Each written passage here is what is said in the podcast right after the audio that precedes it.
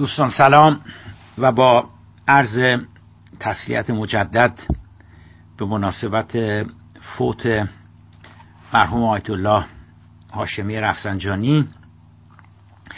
از دیشب که این اتفاق افتاده مراجعات زیادی من داشتم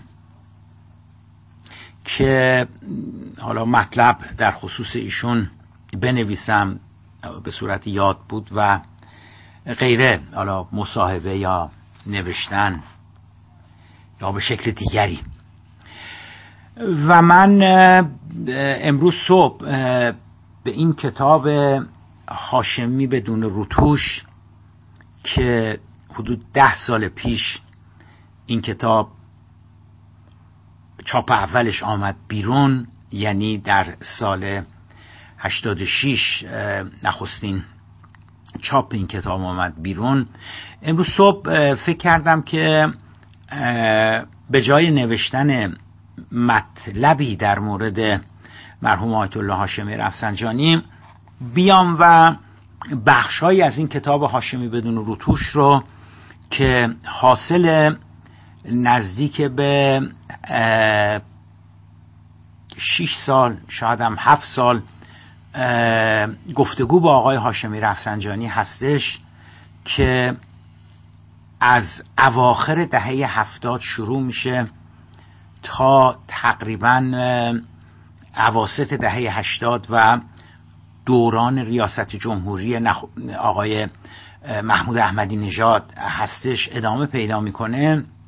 من بیام و بخشهایی از این کتاب رو که گفتگوهای بسیار بسیار سریح بیپرده بدون تعارف با آقای با مرحوم آیت الله هستش رو بیام برای شما به صورت فایل صوتی در بیارم.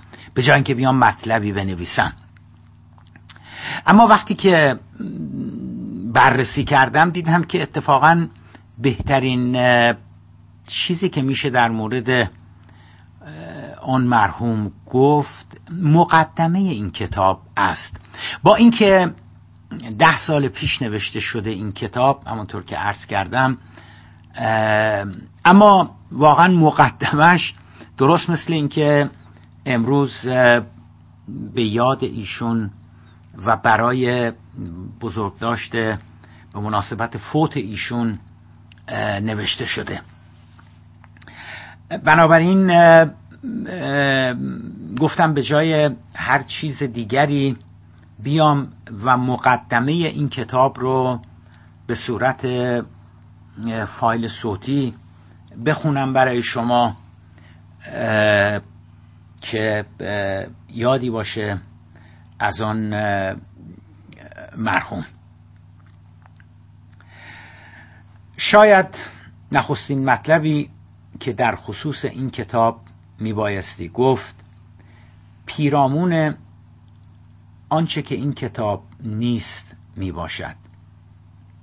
این کتاب نه مصاحبه با آقای هاشمی رفسنجانی است نه گفتگوست نه تاریخ شفاهی و نه نقل خاطرات. از این بابت این کتاب هیچ ارتباطی با سایر کتب و آثار متعددی که تاکنون از آقای هاشمی رفسنجانی تعلیف شده پیدا نمی کند. در تمامی آن آثار چه در قالب خاطرات و یا مصاحبه ها آقای هاشمی رفسنجانی متکلم وحده هستند. به این معنا که مشار الیه یا مطالبی را به صورت خاطرات نوشتن و یا آنکه از ایشان پرسش هایی شده و آقای هاشمی هم پاسخ دادند این کتاب اساسا اینگونه نیست. این کتاب فلواقع گفتگو با آقای هاشمی است. یا درستتر گفته باشم بحث و گفتگو با ایشان است. بحث و گفتگوهایی که در مواردی بدل به جدال و جدل و گفتگوهای سریحی بین حقیر و ایشان شده است. سرگذشت به وجود آمدن این کتاب هم همچون فضا و محتوای آن غیر مترقبه و برخلاف تصور بسیاری تصادفی بود. داستان نوشتن این کتاب باز میگردد به سالهای 1377 78 سالهای طلایی دوم خرداد اصلاحات جامعه مدنی و سایر رویاهای شیرین آن سالها. سرمست و مغرور از پیروزی و فضای بعد از دوم خرداد سال 76 برخی از دوم خردادی ها برخی از دوم خردادی های جوانتر، رادیکالتر، مغرورتر اما در این حال کم تجربه تر که فکر می‌کردن کار دیگر تمام شده است. نه تنها به سر وقت برخی از بنیانها ارزشها و مفاهیم نظام و انقلاب رفتند بلکه در ادامه آن شماری از چهرهها و شخصیتهای محوری نظام را نیز هدف گرفتند.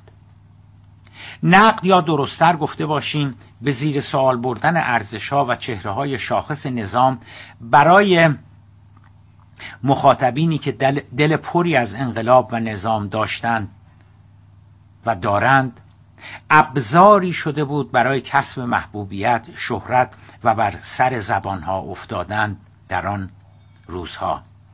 چنین شد که شماری از رادیکال های دوم خورداد یا رادیکال های دوم خوردادی چون هنوز با آنها اصلاح طلب گفته نمی‌شد و نام اصلاح طلبی و اصطلاح اصلاح طلبی خلق نشده بود پدیده هاشمی رفسنجانی را کشف کردند. هاشمی بدل به ابزاری گردید که منتقدین تلاش کردند تا با حمله و بی اعتبار ساختن وی اسباب شهرت تشخص و اعتبار بخشیدن به خودشان را فراهم آورند. به تدریج در نزد برخی مطبوعات و, محافل دوم خوردادی هاشمی بدل شد به عاملی برای آنکه همه خرابی ها ناکامی ها کاستی ها و هر آنچه که بعد از انقلاب سیاه و نامطلوب به نظر می رسید را بر سر وی بریزند.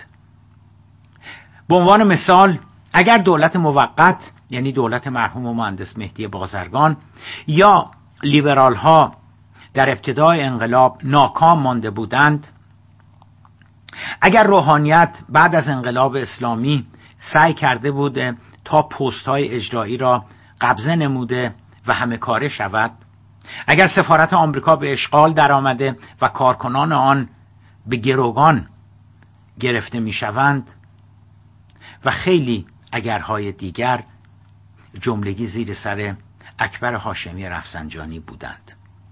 اگر جنگ بعد از فتح خرمشهر تا مرداد 1367 ادامه پیدا کرده بوده به واسطه هاشمی بوده. اگر فضای سیاسی جامعه تنگ شده تنگ می شود بعد از انقلاب آن هم مقصر هاشمی بوده.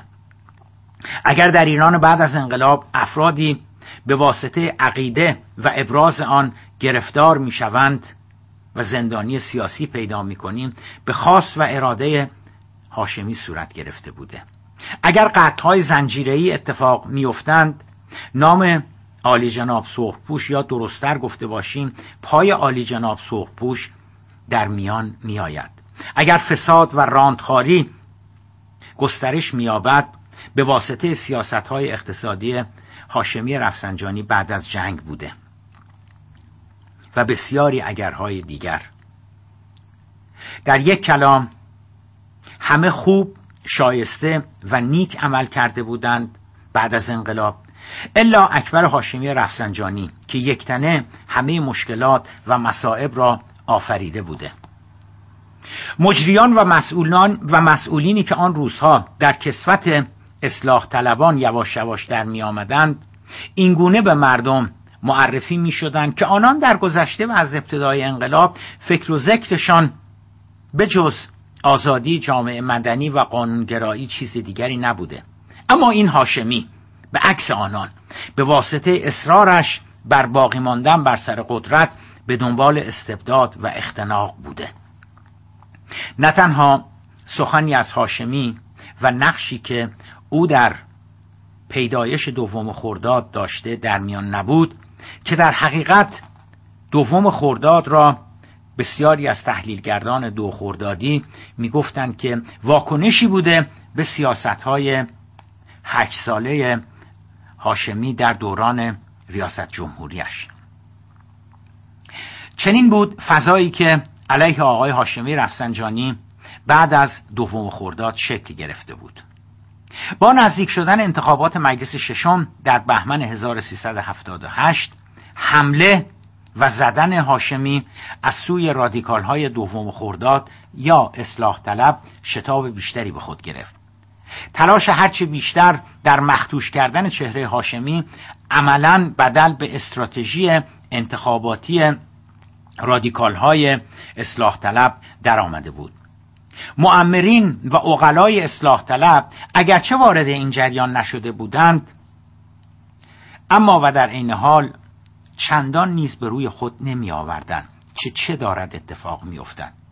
گویا آن جریان در کشور دیگری داشت اتفاق می افتاد محافظ کاران یا جناه راست که بخشای از آنان را بعدها ما به نام اصولگرایان می‌شناسیم نیز در آن جریانات زدن هاشمی رفسنجانی سکوت رضایت آمیزی کرده بودند و شاید در دلشان خیلی هم از برخواستن امواج ضد هاشمی بدشان نمی آمد.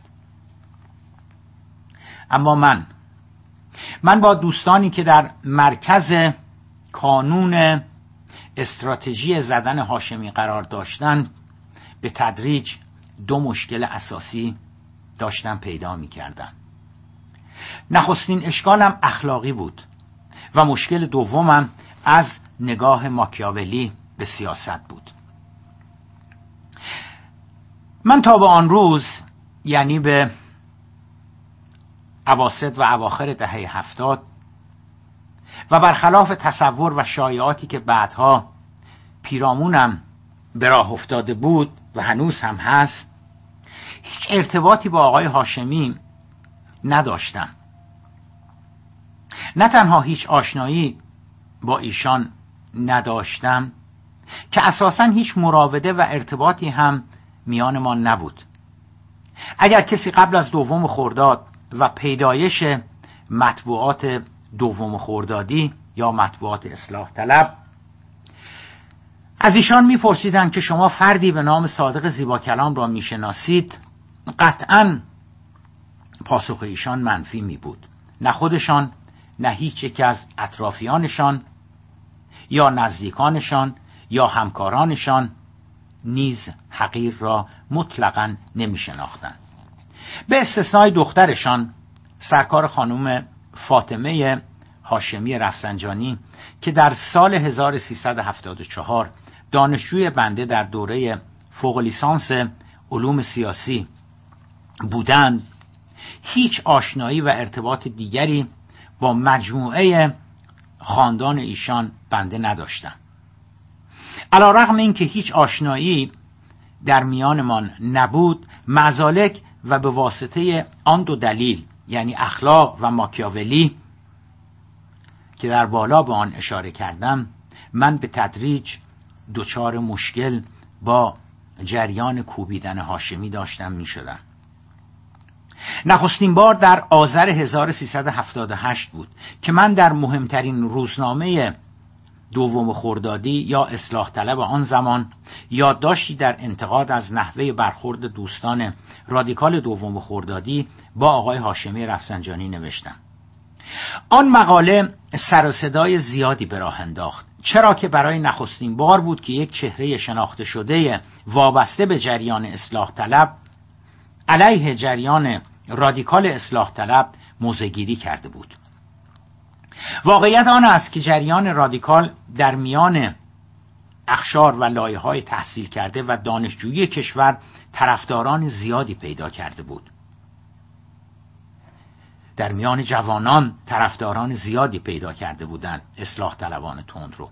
و مخالفت با آن جریان مسئله ساده ای نبود. اما مشکل آن بود که نویسنده آن یادداشت نیز یک چهره کاملا شناخته شده در میان همان محافل و لایه های اجتماعی طرفدار اصلاحات بود. آقای مهندس عباس عبدی بلا فاصله پاسخ تندی به آن یادداشت داد و طی روزهای بعدی یادداشتهای دیگری نیز علیه موضعگیری این جانب در مطبوعات دوم خوردادی درج گردید. البته برخی هم به جانبداری از بنده مطالبی می نوشتند که حجم آنها خیلی خیلی کمتر از کسانی بود که علیه من مطلب می نوشتند به هر حال آن یادداشت باعث شد تا به تعبیر یخ شکسته شود و افراد دیگری نیز از درون طیف دوم خورداد به نفع آقای هاشمی موزگیری نمایند. یا دست کم زبان به انتقاد از جریان رادیکال ضد هاشمی بگشایند.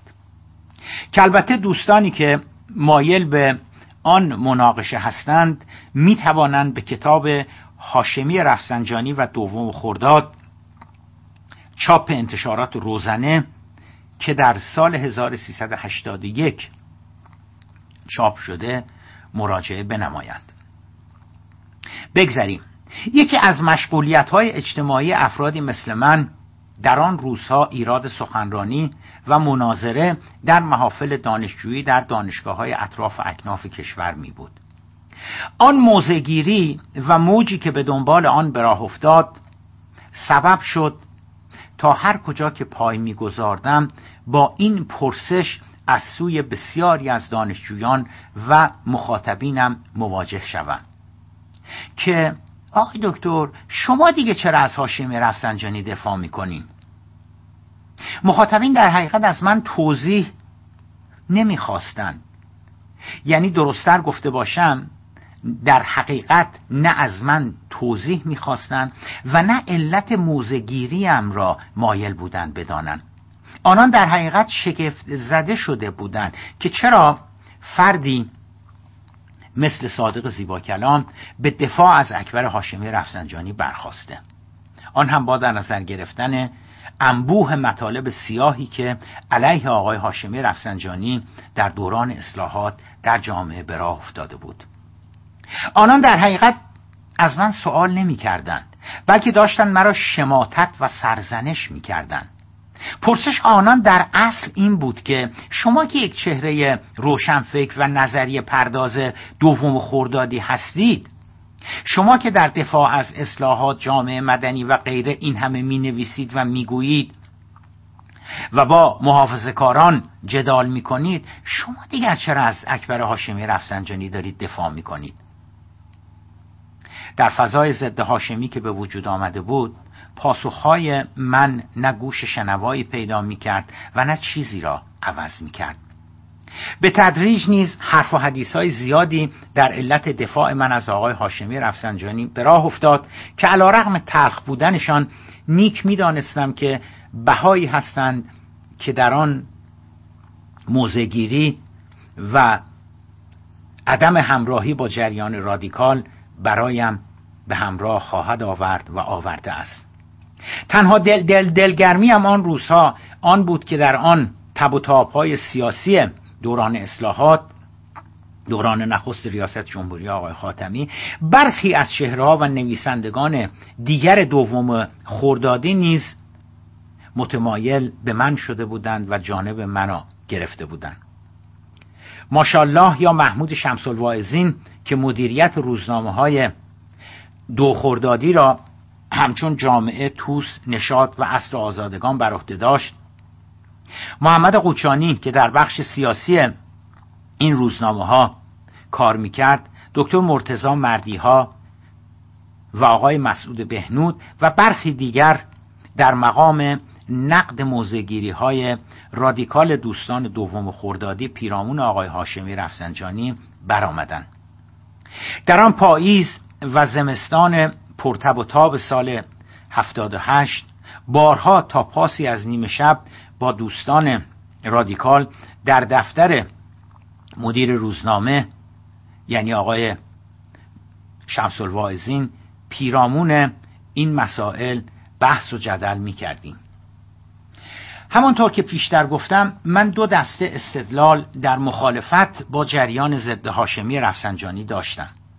نخست آنکه برخورد آنان را غیر اخلاقی غیر منصفانه و گمراه کننده برای مخاطبینی که به هر حال به نوعی به نویسندگان و تحلیلگران دوم خوردادی اعتقاد پیدا کرده بودند می‌دانستم ریختن بار مسئولیت همه کجیها خبت و خطاها و کاستیها بر سر یک نفر به نام اکبر هاشمی رفسنجانی و ندیدن بسیاری از واقعیت ها به همراه نقش دیگران و اساسا طرح مسائل و تحولات بعد از انقلاب بدون در نظر گرفتن بسیاری از واقعیت های جامعه ایران از دید من به لحاظ اخلاقی مردود از منظر رسالت روزنامه نگاری عملی ناپسند و از منظر تعهد اطلاع رسانی تعهد اطلاع رسانی صادقانه به مخاطبینی که به ما اعتماد پیدا کرده بودند حرکتی غیر مسئولانه می بود. بلخص با در نظر گرفتن اطمینانی که بسیاری از جوانان اخشار تحصیل کرده دانشجویان یعنی نسلی که در دهه نخست انقلاب خردسال بودند و چندان علم و اطلاعی از تحولات کشور در آن دهه نداشتند را عملی غیر اخلاقی و نقض اعتمادی بود که مخاطبانمان در جریان دوم خرداد نسبت به ما پیدا کرده بودند. به هر حال در آن مقطع بسیاری از مردم اهم از آنان که تب و های دوران انقلاب جنگ و تحولات دهه 1360 را تجربه کرده بودند و یا آنان که در دهه 60 خردسال و نوجوان بودند و چندان علم و اطلاعی از کم و کیف مسائل کشور نداشتند نسبت به بسیاری از نویسندگان و چهره های دوم خوردادی بلخص آنان که در عرصه مطبوعات جلودار بودند یک جور اعتماد و اعتقاد پیدا کرده بودند. به غلط یا به درست نظرات ما تحلیل های ما جهتگیری های ما و شاید بالاتر از همه قضاوت های ما برای آنان در بسیاری از موارد تعیین کننده بود. بنابراین تحریف تحریف واقعیت ها و قلب حقایق وارونه نشان دادن مسائل و تحولات سالهای نخست بعد از انقلاب و یا خدشدار کردن شخصیت ها و مسئولین حتی اگر از روی اشتباه هم صورت می گرفت از نظر من عملی نابخشودنی می بود چه رسد به اینکه از روی تعمد و عاملا و آمدن اتفاق بیفتد؟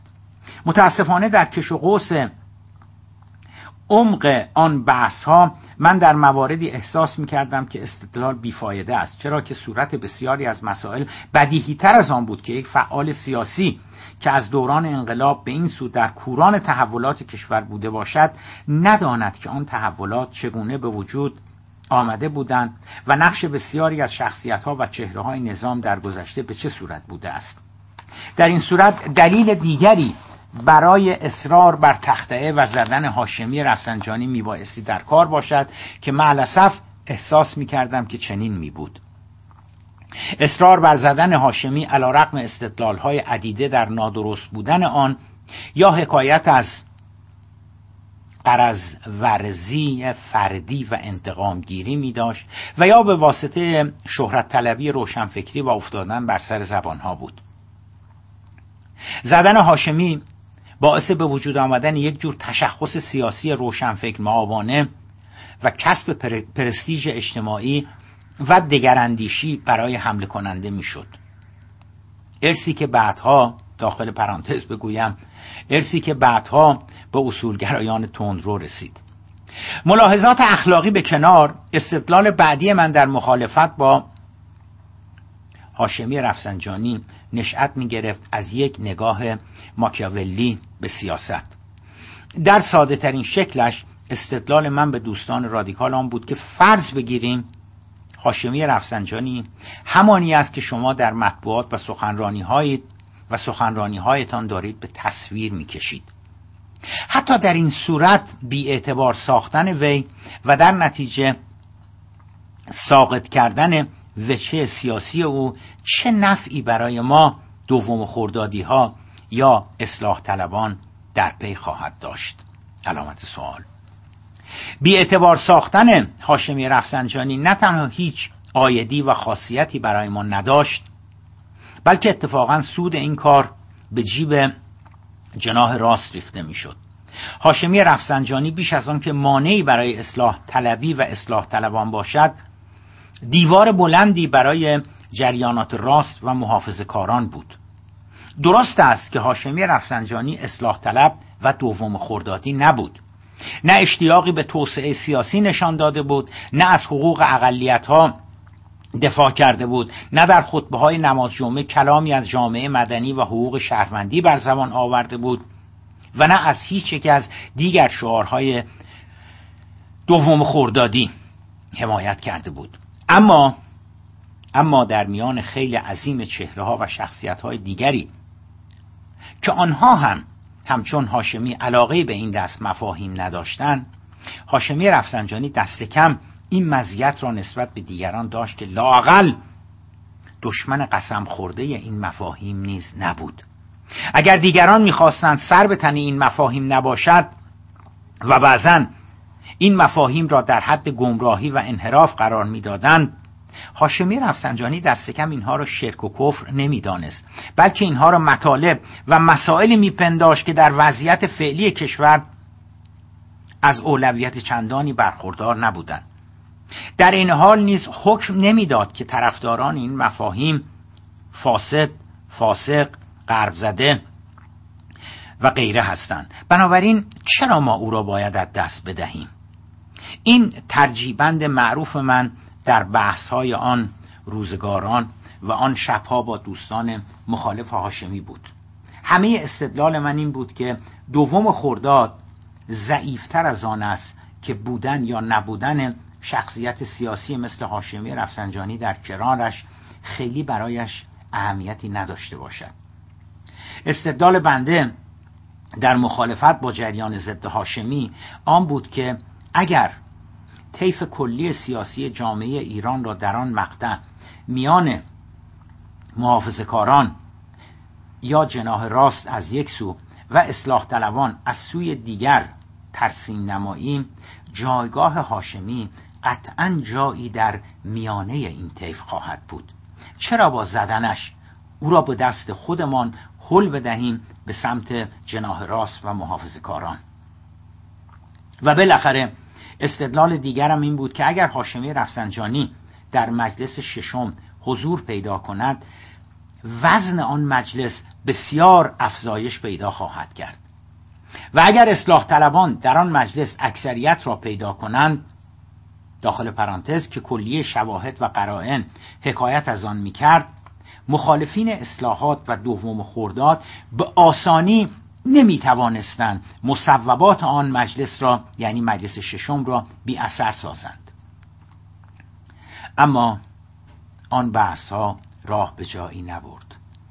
نه استدلال های اخلاقی و نه حجت های ماکیاولی من پیرامون در نظر گرفتن ملاحظات عملی و کاربردی سیاسی چیزی را نتوانست در دوستان رادیکال دوم خرداد تغییر دهد. حاصل آن جدال را اکنون همه می‌دانیم. رادیکال ها سرانجام موفق شدند هاشمی رفسنجانی را از آخرین واگن یا از روی رکاب قطار اصلاح طلبی پیاده کنند. او نیز با آن داستان هایی که در جریان انتخابات مجلس ششم اصلاح طلبان برایش به وجود آوردند عطای بودن در مجلس ششم را به لقاء آن بخشید و مجلس ششم با اکثریت اصلاح طلبان و زعامت شیخ و طایفه اصلاح طلبان جناب شیخ مهدی کروبی در تیر ماه سال 1379 تشکیل شد. مجلسی که از همان ابتدا با بریدن همه پروبالهایش به دست خودش نتوانست ظرف چهار سال بعدی کوچکترین گامی را در جهت پیشبرد اصلاحات بردارد. البته بعدها که به تدریج قطار اصلاحات به گردنه های صعب العبور و پربرف رسید به تدریج بسیاری از اصلاح طلبان دریافتند که دوستان جوان و رادیکال دوم خوردادی چگونه با زدن هاشمی شاخه ای را بریده بودند که دوم خورداد بر روی آن قرار گرفته بود. برخی سعی کردند با نزدیک شدن به ایشان و, و ترتیب دیدارهای خصوصی جبران مافات نمایند. برخی دیگر بی به این اتفاقات سعی کردند به هر حال اصلاحات را به جلو ببرند و برخی دیگر چندان هم به عمق قضایا پی نبردند و از کنار آن با آرامی گذشتند. سرانجام در جریان انتخابات دور نهم ریاست جمهوری آن هم در مرحله دوم بود که یعنی سال 84 و در جریان مبارزه با آقای احمدی نژاد که اصلاح طلبان بالاخره رسیدند به این نقطه که چاره ندارند الا اینکه پشت سر هاشمی رفسنجانی جمع شوند. اما این نوشدارو بعد از مرگ سهراب بود. بازگشت آنان به سمت هاشمی آنقدر دیر اتفاق افتاد که کار از کار گذشته بود و اصولگرایان فاتح بیچون و چرای انتخابات تیر 84 شدند و آقای احمدی نژاد به روی کار آمد. اما بازگردیم به داستان این کتاب. من تصور می کردم پس از خوابیدن تب و های انتخابات مجلس ششم و آن قضایای سال 78 این سوال که چرا من از اکبر هاشمی رفسنجانی حمایت کرده ام به دست فراموشی سفرده خواهد شد. اما زهی خیال باطل. فقط زمان فعل جمله تغییر یافت. به جای پرسیدن از اینکه چرا از ایشان دفاع می‌کنی جمله شد چرا از ایشان دفاع کردید. از آنجا که از تکرار پاسخ به این سوال روحن خسته شده بودم تصمیم گرفتم دلایلم را برای این کار بنویسم. حاصل کار شد یک یادداشت ده پانزده صفحه ای ماندم با آن چه کار کنم؟ نمی‌شد که یک کتاب نوشت که صرفا در پانزده صفحه باشد. برای تکمیل مطلب رفتم به سر وقت نوشته های دیگران و کلیه یادداشتهایی را که له و علیه آقای هاشمی در اوج آن دعوا مرافع هایم با اصلاح طلبان تندرو نوشته شده بود را جمعآوری کردم برخی تکراری بودند برخی پروپایه چندانی نداشتند. برخی صرفا تهمت و تخریب بودند اما برخی نیز در برگیرنده مباحث و مطالب پخته ای بودند. آنها را همانطور که گفتم در یک مجموعه گرد آوردم که تبدیل شد به کتابی به نام هاشمی رفسنجانی و دوم خرداد که توسط انتشارات روزنه در سال 81 چاپ اول آن منتشر شد. اما قبل از اینکه کتاب را چاپ نماییم یا به زیر چاپ برود فکر کردم که خب این همه مطلب له و علیه آقای هاشمی در این کتاب مطرح شده. بالاخره نظر خود آقای هاشمی پیرامون مطالبی که علیهشان در طی این چند ماهه گفته شد و در مطبوعات دوم خوردادی و یا سخنرانی ها چاپ شد و گفته شد چه بود؟ دوستان رادیکال اصلاح طلب و در سطحی دیگر کل جامعه مطالبی را علیه ایشان مطرح کرده اند. خب پاسخ آقای هاشمی به این مطالب چیست؟ بالاخره شبهات، ابهامات، پرسشها و مطالب علیه ایشان در سطح جامعه مطرح شده. آیا اینها پاسخی دارند؟ ندارند؟ و اساسا نظر خود آقای هاشمی رفسنجانی نسبت به آن اتهامات و آن مطالب که علیه ایشان گفته شده چه می باشد. تصمیم گرفتم که این پرسش را با خود ایشان در میان بگذارم. به این معنا که وقتی از ایشان بگیرم و بگویم من بخش عمده مطالبی که له و علیه شما در در دوران ماجرای انتخابات مجلس ششم مطرح شده بود را جمعآوری کرده و می‌خواهم چاپ کنم. آیا شما خودتان که محور و موضوع و کانون اصلی این کتاب هستید مطلبی ندارید که در دفاع از خودتان یا توضیح و توجیه آن اتهامات خواسته باشید بگویید. برخلاف تصور بسیاری چه آن روزها و چه امروز من با آقای هاشمی رفسنجانی هیچ مراوده و آشنایی قبلی با یکدیگر نداشتیم.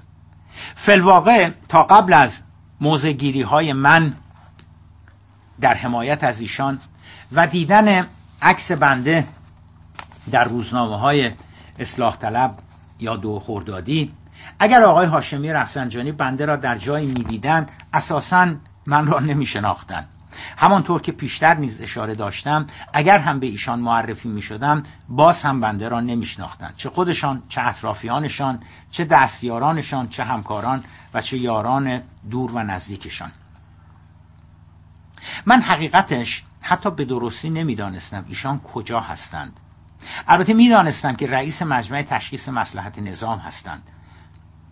اما نمی‌دانستم که دفتر دستک مجمع در کجا هست. به علاوه نمی‌دانستم که اساسا وقتی و زمانی و فرصتی به من خواهند داد یا نه. تلفن مجمع را از 118 گرفتم و بالاخره پس از یک دو جین تلفن زدن فردی از آن سوی سیم گفت که چه کار با ایشان دارن. ماندم که چه بگویم. گفتم کار شخصی دارم. صدا گفت که بنویسید. تیرم به سنگ خورد. باز مجددا تلفن زدم و باز مجددا تلفن زدم و باز مجددا تلفن زدم. تا بالاخره صدایی در آن طرف سیم گفت که چه کار داری؟ گفتم کتابی در خصوص ایشان در دست چاپ دارم و می‌خواهم پنج دقیقه بیشتر هم نه. پیرامون آن با ایشان صحبت کنم. صدا گفت بنویسید. گفتم چی را بنویسم؟ می‌خواهم نظر ایشان را در مورد این کتاب بپرسم. این کتاب مربوط به ایشان می‌شود. بالاخره پس از یکی دو هفته سماجت ده دقیقه وقت برایم تعیین کردن. آن دیدار تاریخی برای من که خدمت آقای هاشمی رفسنجانی شرفیاب شوم در یک روز گرم تابستان تیر ماه 1379 در دفتر کار ایشان در مجمع تشخیص مسلحت نظام بود. یعنی همان کاخ مرمر سابق در چهارراه ولی عصر پایین. قبل از آن من فقط یک بار دیگر ایشان را از نزدیک دیده بودم. آن هم مهر سال 1358 بود که به عنوان نماینده نخست وزیر در کردستان یعنی نماینده مرحوم مهندس بازرگان به شورای عالی امنیت ملی گزارش می‌دادم و ایشان هم در آن جمع بودند. آن روز به جز آقای هاشمی رفسنجانی چند نفر دیگر که پیدا بود کارمندان دفترشان هستند هم در اتاق بودند. قبل از آنکه من مطلبی بگویم آقای هاشمی رفسنجانی گفتند که من نوشته های شما را خواندم و شما را یک محقق منصف و شجاع می‌دانم. اما ای کاش آقای هاشمی رفسنجانی این را نگفته بودم چون با گفتن آن جمله یا در حقیقت آن تعریف از خودم ترس و شاید درستتر گفته باشم رودرواسی هم با ایشان با همان یک جمله فرو ریخت. گفتم آقای هاشمی رفسنجانی نصف بیشتر مطالب کتابی که می‌خواهم چاپ کنم علیه شماست. به علاوه در سطح جامعه مطالب زیادی علیه شما مطرح است.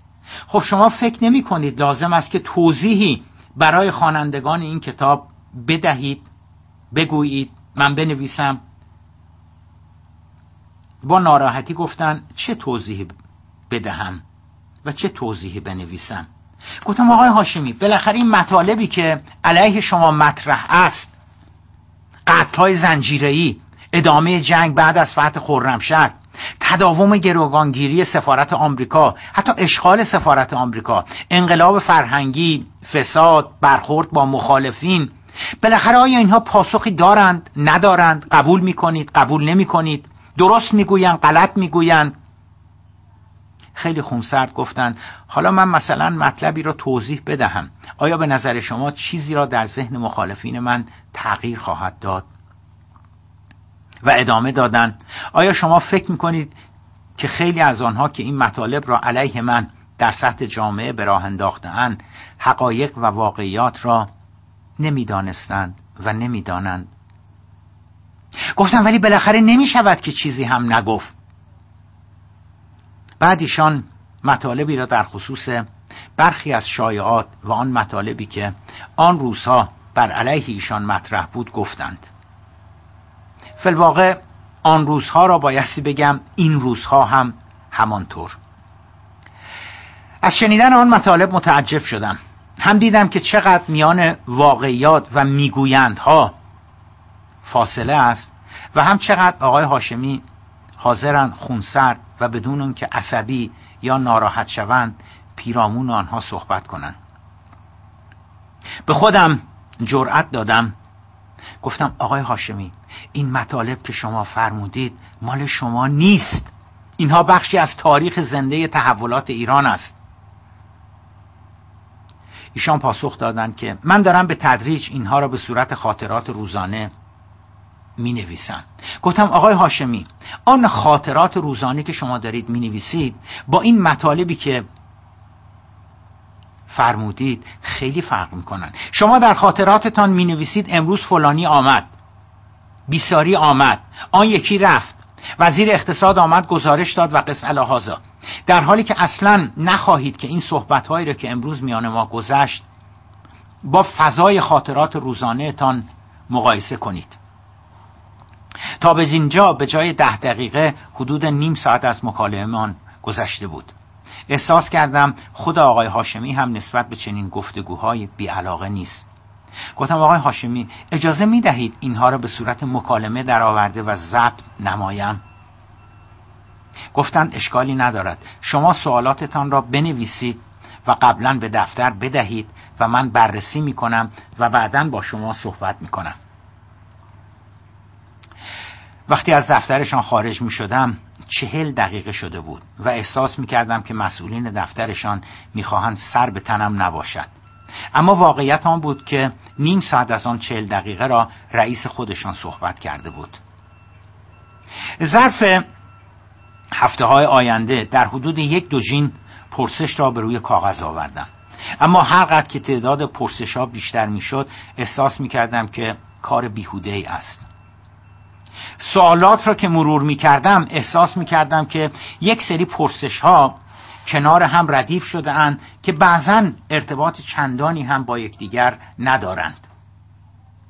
صرفا به واسطه آنکه در سطح جامعه این مطالب علیه ایشان مطرح شده اند ایشان هم در پاسخ توضیحاتی می‌دهند که این گونه بوده یا اصل ماجرا چنین چنان بوده و قصه هازا دلم می‌خواست از این فرصتی که پیش آمده خیلی بهتر جامعتر و عمیقتر استفاده می‌کردم.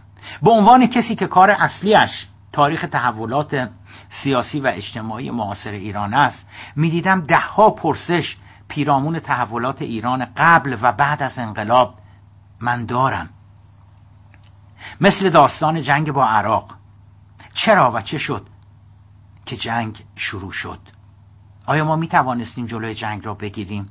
چه کسی یا چه کسانی و چگونه بعد از فتح خرمشهر تصمیم به ادامه جنگ گرفته شد؟ چرا جنگ بعد از فتح خرمشهر ادامه پیدا کرد؟ چرا جنگ آنگونه پایان یافت؟ افراد دستن در کار هر یک چه نقشی داشتند؟ به نظر آقای هاشمی رفسنجانی دوم خرداد چرا اتفاق افتاد؟ احساس ایشان در غروب روز جمعه دوم خرداد 76 که معلوم شد چه اتفاقی افتاده چه بود؟ آیا درست است که امام با نامزدی مرحوم شهید بهشتی برای انتخابات ریاست جمهوری در سال 58 مخالفت کردند؟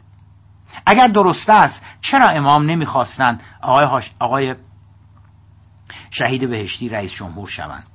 آیا درست است که در نخستین پیشنویس قانون اساسی که به تصدیق مرحوم امام خمینی هم می‌رسد چیزی به نام اصل ولایت فقی وجود نداشته؟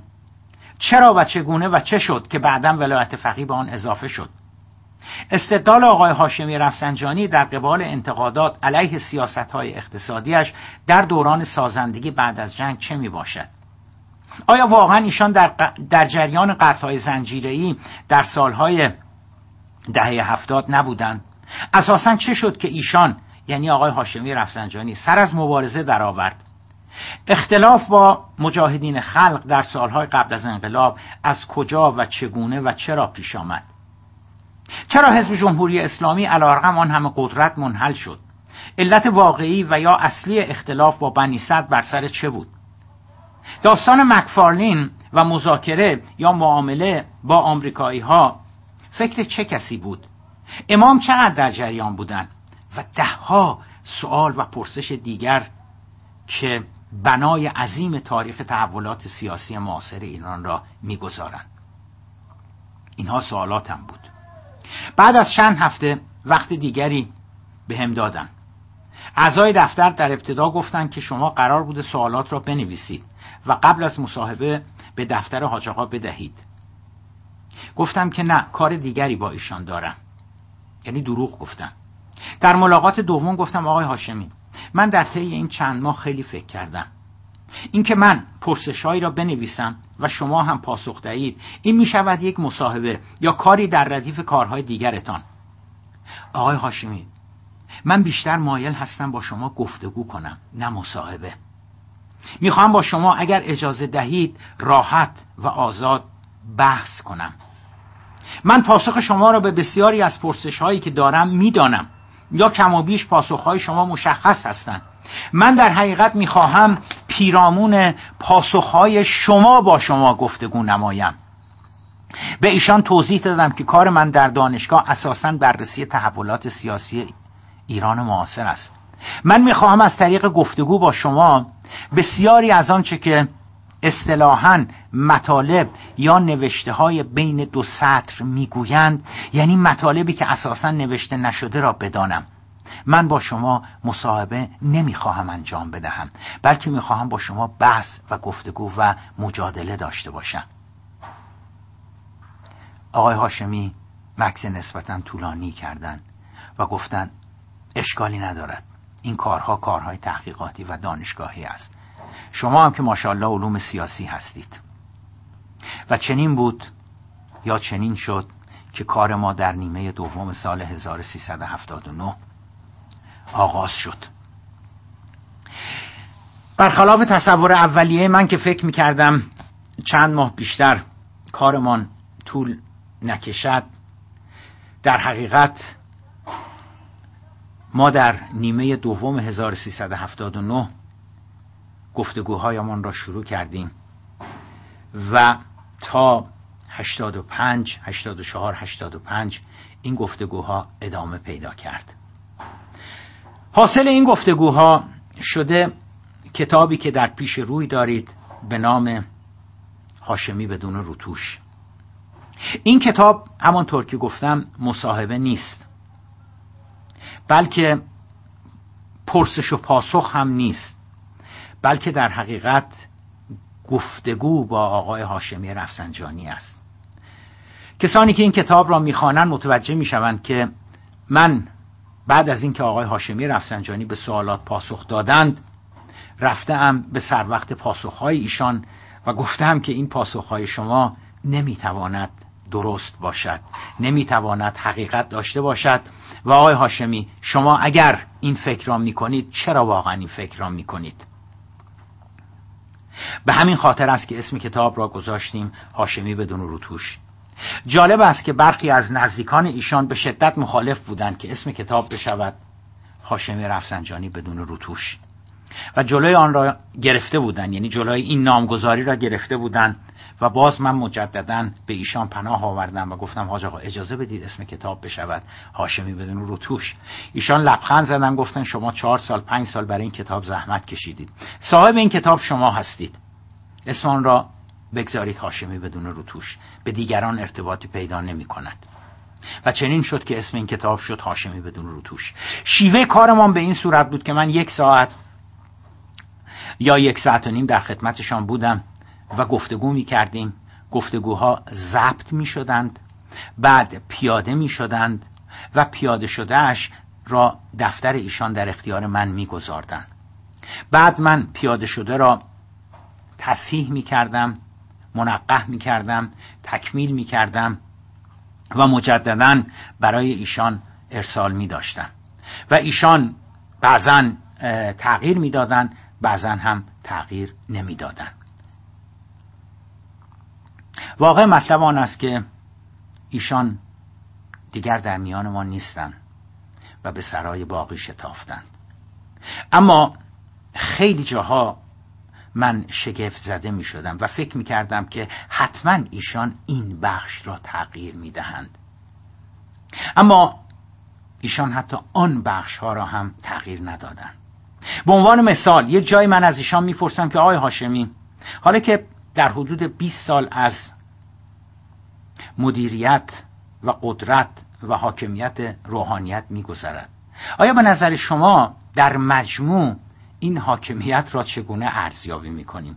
آیا به نفع اسلام بوده؟ به نفع خود روحانیت بوده یا نه؟ فکر می‌کردم که آقای هاشمی رفسنجانی دستی کم این سوال را حذف کنند. اما پاسخ پاسخ ایشان به این سوال جالب است. و اینکه من پاسخ ایشان را مجددا مورد سوال قرار می‌دهم و ایشان مجبورند نهایتا بگویند که بالاخره آیا به نفع اسلام و روحانیت بوده یا نه در کتاب آمده و سوالات دیگری از این دست. در پایان این مقدمه جمله ای را مجبور هستم باز بخوانم از این کتاب.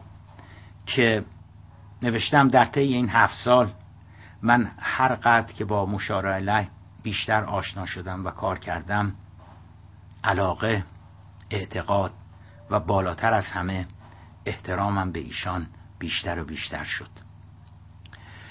و این علاقه و احترام تا به امروز هم ادامه پیدا کرده است.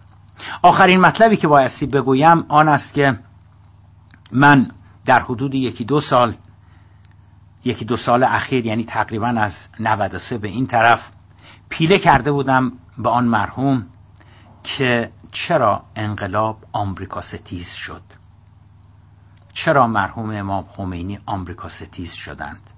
و چرا گفتمان انقلاب بدل به گفتمان آمریکا ستیزی شد؟ یکی دو بار خدمتشان شرفیاب شدم و ایشان یک مقداری اکراه داشتند.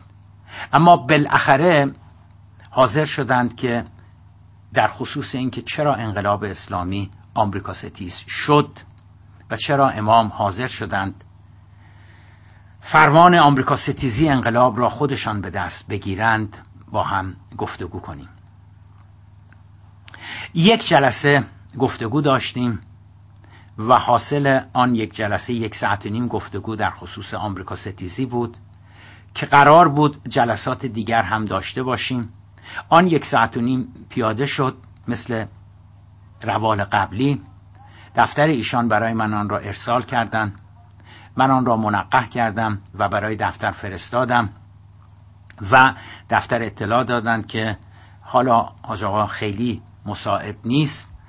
اما حالشان که بهبود پیدا بکنند خودشان خود جالب است خودشان سفارش کرده اند که حتما به شما وقت داده شود و کار چرا امام آمریکا ستیز شد ادامه پیدا کند. اما خب ایشون فوت شدند و فقط یک بخش از مصاحبه باقی مانده که امیدوارم بتوانم این یک بخش را در چاپ بعدی کتاب هاشمی بدون روتوش تقدیم شما بنمایم. ایام به کام باد صادق زیبا کلام بیست دیماه غمانگیز 1395